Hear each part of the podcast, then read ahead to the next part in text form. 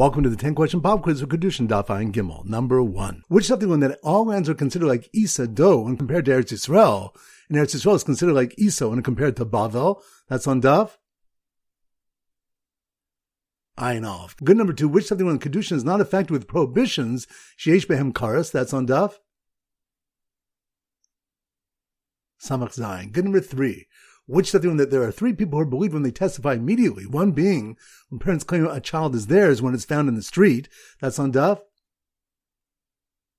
Ein Gimel. Good number four. Which something that before one tzaddik dies, another tzaddik is born. That's on Duff. Ein Bays. Good number five. Which stuff with the prohibition of a shtuki? That's on Duff.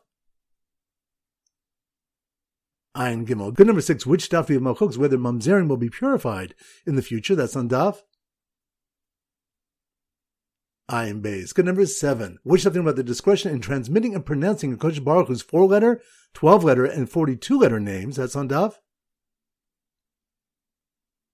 Ayin Av. Good number eight, which daf of machlokes, whether a ger can marry a mamzeris. That's on daf.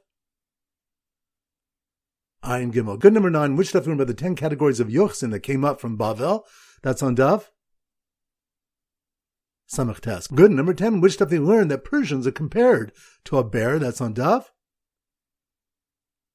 Ayin Beis. Excellent. That concludes today's pop quiz.